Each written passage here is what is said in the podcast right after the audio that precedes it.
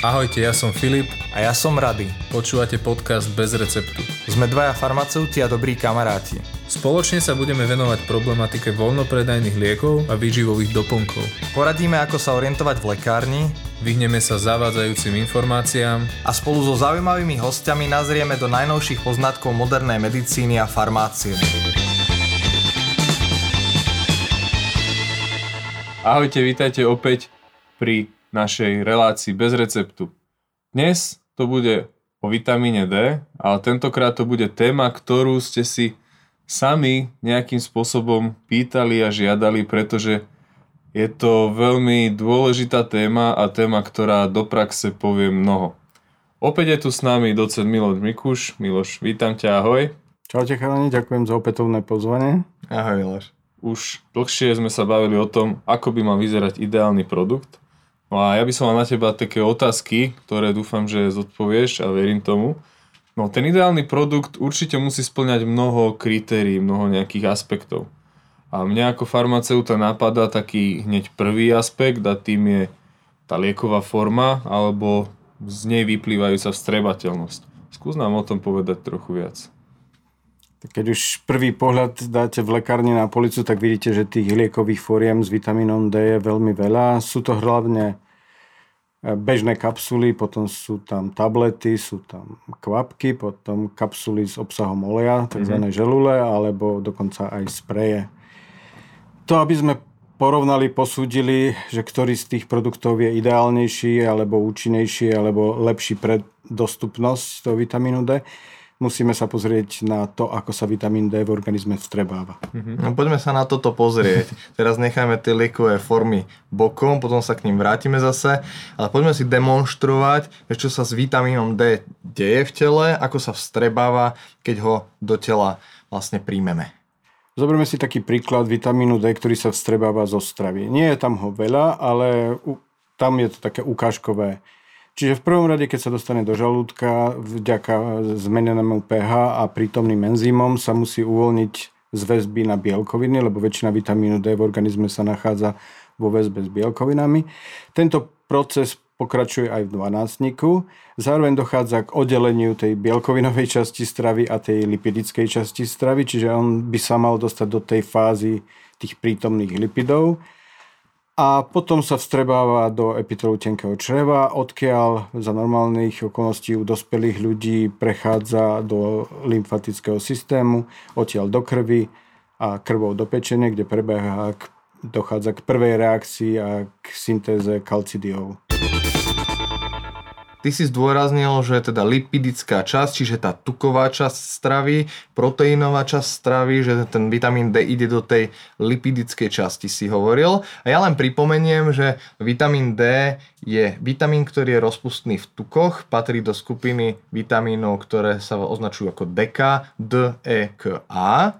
No, aké vlastnosti vlastne poskytuje tá tuková podstata tomu vitamínu D. Vitamín D je síce rozpustný v tukoch a analogicky sa predpokladalo, že sa vstrebáva vďaka tukom alebo prostredníctvom tukom, ale novší výskum ukázal, že je to mýtus.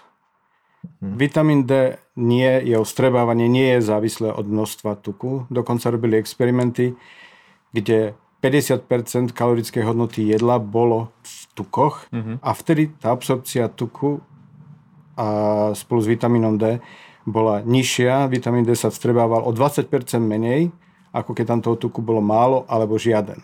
Čiže to tak naznačilo, že ten vitamín D nie je závislý, tie mechanizmy vychytávacie a tie transportéry sú dôležitejšie, ale zistilo sa, že je dôležité, aké masné kyseliny sa v tom jedle nachádzajú. Uh-huh. Uh-huh. A tie zvyšné EK vitamíny, Zvyšné vitamíny EK, tam tie sú závislé od množstva tuku, tam to prebieha takým klasickým učebnicovým spôsobom. sú, Dčko nie, Ukázalo preto sa, sa to tak globalizovalo. Áno, sa to tak extrapolovalo, ale zistilo sa, že to nie je pravda. Mm-hmm. On má také špecifické postavenie. Dobre, a vravel si teda, že je dôležité aký tuk, keď už, takže je tu na mieste kvalita, nie kvantita. A prečo to tak je? Tu sa ukázalo, že dôležité je nie množstvo, ale tá kvalita tuku, čiže hlavne zloženie masných kyselín.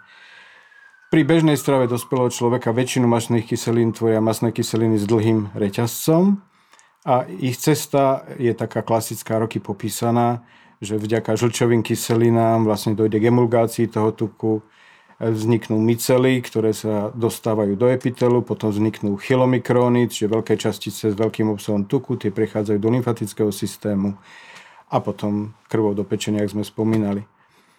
A in, iným príkladom je, sú masné kyseliny so stredne dlhým reťazcom, tzv. MCT olej. Mm-hmm. To je taká známa skratka. A tieto tuky sa strebávajú bez toho, aby sa vytvorili micely. Dochádza k priamému strebávaniu do epitelu a rovno do portálnej cievy a rovno k prechodu do pečenia. Mm-hmm.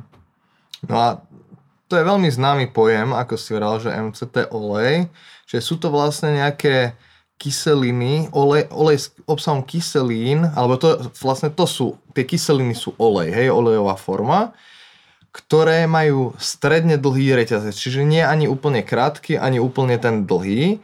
A oni sa nemusia dostať do tých veľkých denzných častíc, do tých kilomikronov, aby boli prenesené niekde, ale dokážu sa ako keby samostatne strebávať pekne. A videl som ich mnohokrát aj v rôznych takých drogeriách a tak ďalej, alebo, alebo nie, v parafarmáciách v zahraničí je to hlavne moderné. Teraz ako také superfood, super potravinu, niečo také moderné. Je to niečo, čo sme e, skonštruovali my ľudia umelo, alebo je to niečo, čo sa prirodzene vyskytuje a čo je súčasťou nejakých, nejakej prírody?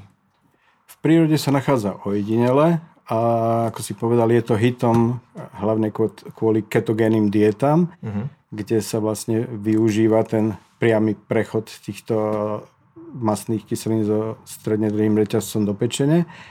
A v prírode sa nachádza prirodzene hlavne v kokosovom oleji, ale ďalším dôležitým zdrojom alebo miestom, kde sa nachádza, je mlieko, materské mlieko cicavcov, vrátane materského mlieka ľudského. A ide o dokonalý prírodný drink, ktorý nielen vyživuje dieťa, ale mu dáva aj to D priamo do pečene, kde dochádza k jeho aktivácii. Poďme teraz naspäť do tej lekárne, som hovoril, že sa tam potom ešte vrátime. Pozrime sa na police, vidíme tam rôzne produkty s obsahom vitamínu D. Aké tuky tieto produkty obsahujú? Tieto produkty by mali byť rozlíšené, či sa vyrábajú pre dojčatá, pre malé deti alebo pre dospelých. V prípade tých dojčiat je dôležité, aby práve obsahovali MCT olej, ktorý sa priamo vstrebáva do pečenia a so sebou bere aj to D. V tomto prípade je ešte dôležité, aby sa to D podávalo buď pred dojčením, krátko alebo po dojčení lebo mlieko obsahuje beta-laktoglobulíny, ktoré dokážu viazať vitamín D a sami oni tiež transportujú vitamín D. Takže u nich je to dôležité aj ten čas podávania. No dobre, tu ti trošku vstúpim do toho, že dobre, že teraz sme to počuli, možno z takého o, hľadiska, čo sme sa nevedeli poriadne vymačknúť no. my z predchádzajúcej epizóde, že preto možno pediatri majú zaužívané dávať to D do kvapky mlieka, do odstriekaného mlieka, že aby tam boli tie beta-laktoglobulíny? Aj beta-laktoglobulíny a zároveň to mlieko obsahuje tuk vo forme e, takých vezikúl. Uh-huh. A tie vezikuly to D príjmu do tej membrány vonkajšej a tie vezikuly sa priamo vstrebávajú. Uh-huh. Čiže to je ďalšia cesta toho, z toho mlieka, ktorá je veľmi výhodná. Uh-huh. Čo sa týka dospelých, tam tie štúdie sú rôzne. Jedni dokazujú, že je dôležité, aby tam bola kyselina olejová, ďalší, že kyseliny masné s veľmi dlhým reťazcom alebo nasýtené brzdia to vstrebávanie. Tam je to také rôznorodé. Je to aj z toho dôvodu a je to menej podstatné, aký je tam tuk v tom produkte, pretože my to dávame väčšinou zo stravou a v tej každej strave sa nejaký tuk nachádza. No. Čiže to, čo si my zoberieme, je iba 1% v rámci toho jedla. Hej, takže tam to nie je také dôležité. Možno dôležitejšie je to u tých starších, ktorí majú zhoršené vstrebávanie a zhoršený príjem vitamínu D a u nich MCT olej by tiež mohol byť výhodný. Mm-hmm. No z toho, čo sme si doposiaľ povedali, mi vyplýva, no najprv sme sa začali baviť o tých e, nejakých formách, ktoré sú dostupné v lekárni a povedali sme si, že je dôležitý nosič.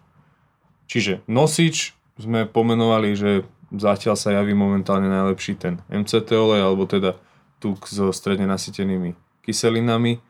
No, tak ako sú potom na tom tablety? Alebo kapsule s, so suchým vitamínom D, nie s tým gelovým, alebo s gelovou náplňou, kde sa nachádza vitamín D. Trošku ťa poopravím so stredne dlhými masnými Áno, tak, kyselinami, pardon, nie pardon, tak, tak, tak. alebo nasýtenými, ale stredne dlhé musia Hej, čiže sme sa bavili o nejakých rôznych e, liekových formách, tá úplne prvá otázka. Už sme sa dostali k nejakému záveru, čiže dôležitý je nosič, dôležitý je teda tukový nosič, vieme aj aký. A čo teda tie pevné formy, ako sú tablety alebo kapsuly s nejakou suchou náplňou? Áno, existujú farmakokinetické štúdie, ktoré ukazujú, ako sa príjma vitamín D z rôznych fóriem. Porovnávali sa tablety a porovnávala sa aj vitamín D rozpustený a prijatý v tuku. Zistilo sa, že z tých tabliet sa príjme do organizmu takmer 30% menej Mhm. to vitamínu D. Čiže keď si zoberieme, že príjmete tabletu s obsahom 1000 jednotiek, jedna tretina sa z tablety nevstrebe, ďalších 25% sa normálne nevstrebáva hej, z čreva, to je tá strata. Takže končíme pri 400 medzinárodných jednotkách a to sa v klinických štúdiách považuje za placebo. Aj sa to tak Presne používa. tak, presne tak. Takže Takže si bytočne niečo dávame. a, no, je, je to vyhodené peniaze sú to. No. Dá sa nájsť nejaká alternatíva k tomu perorálnemu užívaniu, čiže dá sa nájsť alternatíva, perorálny znamená, že to užijem vo forme pevnej a teda dostane sa mi to do žalúdka, do čreva a tak ďalej a tak ďalej. Je nejaká alternatíva príjmania vitamínu D, keď sa bavíme teraz o výživových doplnkoch? Pevnej iba doplním, nemyslíš pevného skupenstva. No, no, aj te, tekuté. Aj tekuté, no. No, dobre. Najmodernejšou formou No lebo, aby si nemysleli, že sú to tablety a kapsule. Dobre, chápem, ja už to chápem. Dobre. Najmodernejšou formou sú transdermálne náplasti s obsahom vitamínu D, ale tu systémový pres, presun toho, ten prechod vitamínu D je pomerne nízky, ale používa sa to hlavne pri liečbe napríklad psoriázy. Mm, Takou novšou formou sú takisto sublinguálne alebo bukálne spreje, eh, kde sa ten príjem k príjmu dochádza v ústnej dutine. Rady. Vieš, o čom nám priblížiť, o čom Miloš hovorí? Tak Čo viac. myslíš teraz? Na čo No, ty si takýto farmakolog. že sublinguálna a bukálna cesta. O, tak myslím, že v tej klinickej farmakológii to bolo tak nejako odstupňované, že najrychlejšia je intravenózna cesta, keď Áno. ide ti priamo liečivo do žily, potom e, intramuskulárna je veľmi rýchla a tak ďalej a tak ďalej, mohol by som pokračovať. No a tá sublinguálna cesta je rozhodne rýchlejšia cesta ako cesta, keby sme si dali do tráviaceho traktu, čiže do žalúdka nejakú pevnú Čiže formu perorálna. perorálna cesta, Mhm. mm-hmm. hej. Takže je to rozhodne výhoda, čo sa týka rýchlosti vstrebania, takisto to môže byť výhoda pri určitých látkach, čo sa týka celkového vstrebania, pretože my keď dokážeme držať, alebo máme malý, ob, m, m, o, malý obsah tej látky, napríklad tých 400 mg alebo 1000 mg, je to malý obsah látky. A je to výhoda, pretože ono sa nám to dokáže veľmi efektívne spod jazyka vstrebať. Tá sublinguálna forma je trošku ešte rýchlejšia ako bukálna. Bukálna to je tu, ako keby pri lícach a sublinguálna je pod jazykom. Pod jazykom je ten epitel trošku taký tenší a tam je tá strebateľnosť ešte efektívnejšia ako pri tej bukálnej. Táto cesta, tá alternatívna, tá bukálna, tá sublinguálna, v podstate má len veľmi málo nevýhod. Mhm. Jednou z takých nevýhod je praktickosť, čiže nie každý dokáže udržať tú tekutinu, ktorú má, z ktorej sa má vstrebať účinná látka pod jazykom. Alebo napríklad tá látka, ktorú by sme chceli, aby sa vstrebala, je príliš horká alebo je príliš nepríjemnej chuti. Hej. Tak vtedy samozrejme je to nevýhodné. Ale je to obrovsky výhodné pre ľudí, ktorí napríklad majú problém s prehltnutím. Hej. Čiže o, má to obrovský rad výhod, ale len veľmi málo nevýhod. A ktoré ešte A napríklad najväčší- výhody? A najväčšia výhoda, chcem sa k tomu No. dostať, že obchádza, a to sa využíva pri liečivách, ktoré sú veľmi rýchlo metabolizované nami, čiže sú ako keby e, pozmenené v pečení, tak obchádza sa ten prvý prechod pečeňou. Znamená, že to liečivo nie je pozmenené, ale dostane sa do celého krvného obehu nepozmenené, keby som to tak veľmi laicky chcel vyjadriť. Čiže týmto okienkom do farmakokinetiky a farmakodynamiky si v podstate sme sa naozaj dozvedeli, že ten pomer nevýhoda, výhod je, je akože obrovský rozdiel tam je. Má to nevýhody iba toho praktického rázu. Áno, aj to si myslím, že je úzke spektrum ľudí, úzke ktorým spektrum. by to vadilo. Preto je to moderná lieková forma. Tak. Alebo modernejšie chápaná.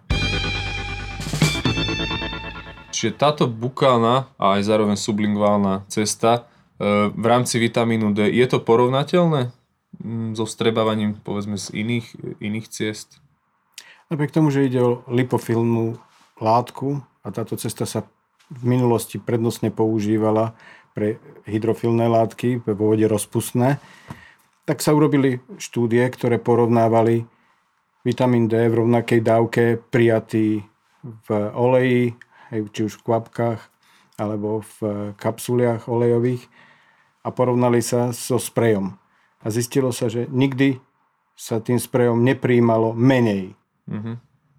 A ako náhle ten človek má nejakú poruchu vstrebávania alebo to jedlo mu interferuje s tým príjmom, tak vždycky ho bolo viacej prijatého zo spreju v porovnaní s klasickým príjmom tak je to logické, lebo ja keď si dám sublinguálne niečo, tak konec koncov de facto to potom prehltnem. Čiže ja nestrácam áno, to, ten vitamín D. Áno. A to, že sa ti neprijalo v ústach, ešte sa dodatočne, ešte sa dodatočne. samozrejme príjme. Navyše nedochádza k žiadnej interakcii s látkami tukovými, ktoré sa zároveň príjmajú. Čiže tu ide hlavne o to, že napríklad vitamín E a vitamín A sú kompetítori, čiže súťažia od tie isté transportéry do epitelu čreva a keď príjmate vitamín D a aj vitamín A súčasne, tak sa to navzájom bije a ovplyvňuje. No počkať, ale to je strašne veľa produktov, ktoré obsahujú kombináciu vitamínu D aj vitamínu K samozrejme a vitamínu A, takisto som videl A, D, vitamín, vitamín K je naozaj veľmi bežne je tam teda problém? Nastáva tam konflikt? Je tam konflikt, ktorý sa zistil hlavne a popísal u vitamínu A a vitamínu E, tam je najviac štúdí a vďaka prítomnosti alebo z dôvodu prítomnosti ďalšieho vtukorozpustného vitamínu sa D príjme o 20-30% menej, ako keby išlo samostatne. Plus tam máme problém s dávkovaním.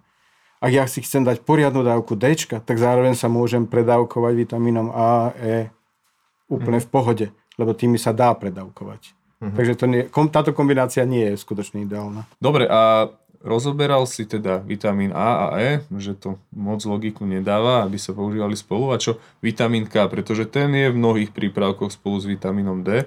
Tu štúdie nie sú vykonané, ale predpoklad je, že to môže interferovať. V tom tenkom čreve sa vitamín E, K a D strebávajú v iných častiach tenkého čreva. Tam sú, tie receptory mm-hmm. sú trochu špecializované, ich miesto, ale prekrývajú sa.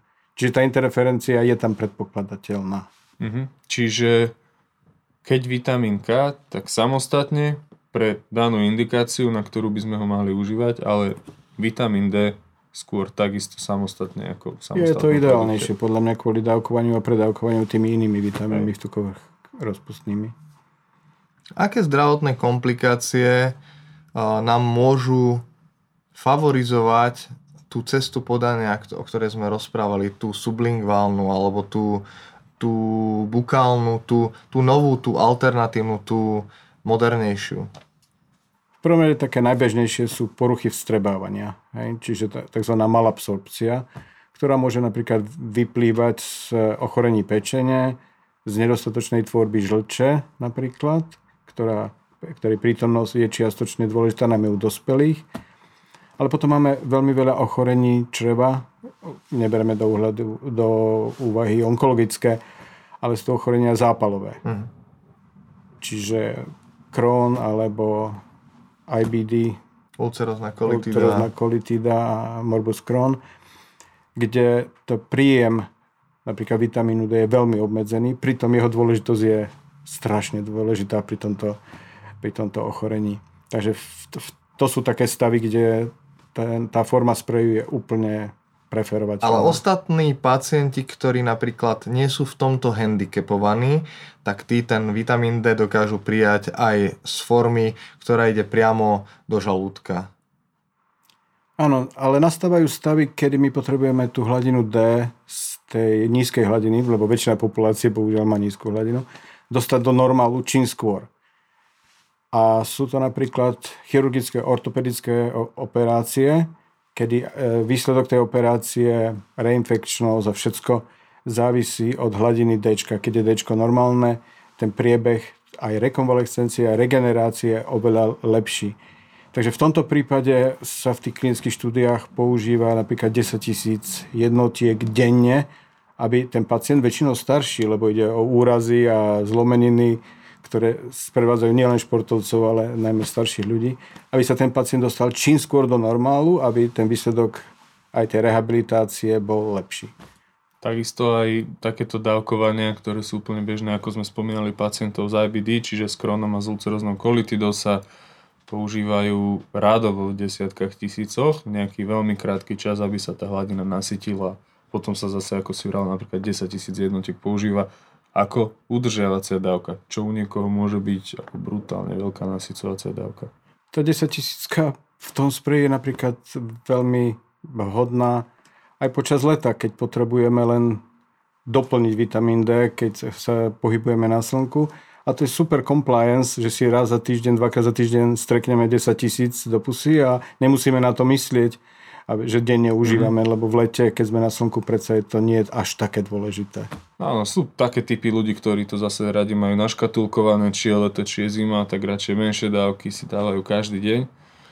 A takí väčší lajdáci, ako možno ja som, tak jemu je to výhodné dať si to raz za týždeň, lebo nemusí na to stále myslieť a je mnoho možno ľudí, ktorí sú na cestách, tak nemusia to vláčiť stále so sebou. Presne tak. Filip, skúsiš zosumarizovať?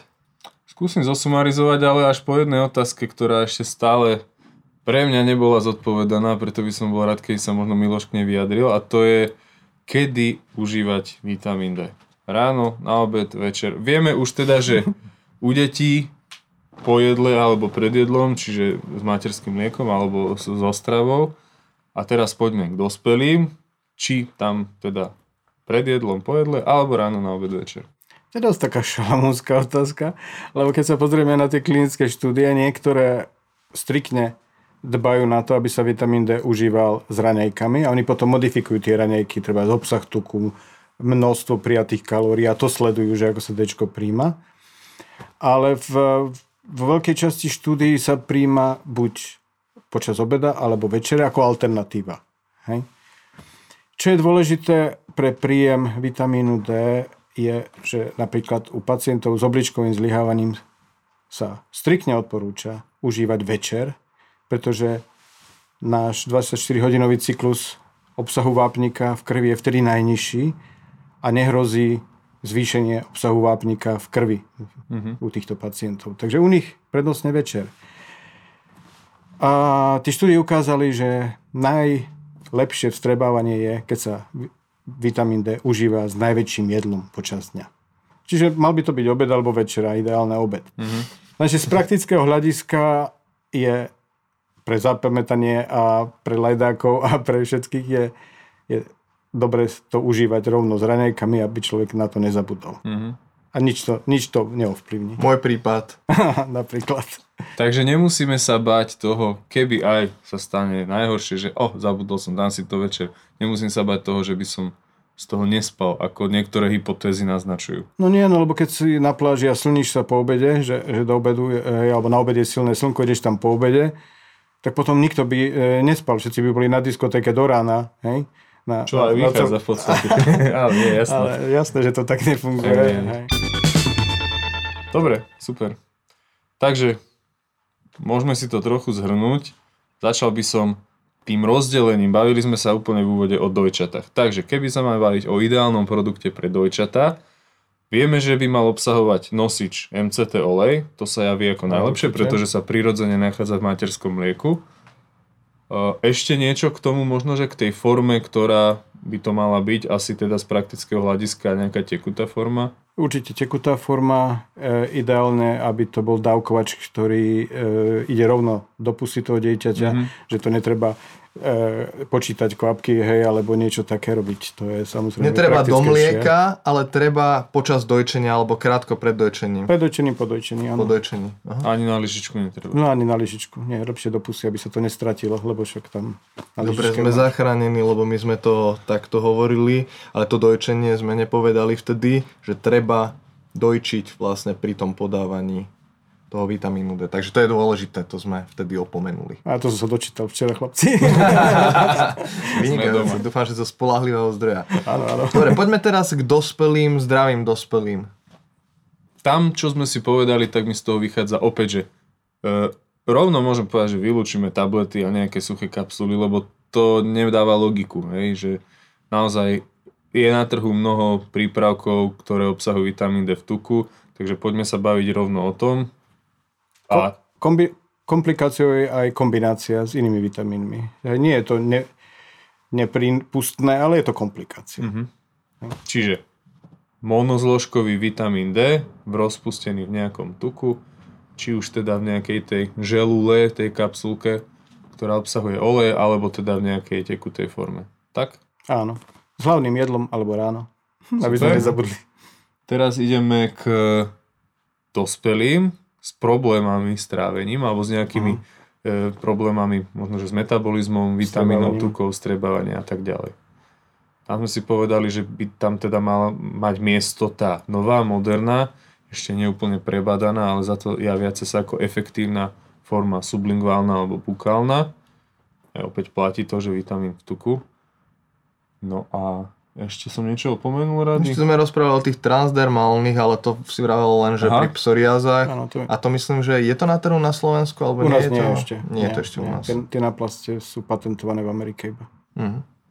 Čiže nekombinovať, vitamín rozpustený v tuku mať, Kombinovať môžeš, ale nesmieš v jednom... v jednom produkte. Produkte. Tak, tak, Hej. tak. To je asi všetko, chlapci. Dobre, Dobre. to je všetko. Myslím, že sme to zhrnuli. Ďakujeme Milošovi, aj vám teda, že ste nás počúvali. Vidíme sa na budúce. Ahojte. Čaute. Veríme, že sa vám tento diel páčil a vypočujete si nás aj na budúce. Nájdete nás na stránke www.bezreceptupodcast.sk, tiež na našom Facebooku, Instagrame a YouTube kanáli.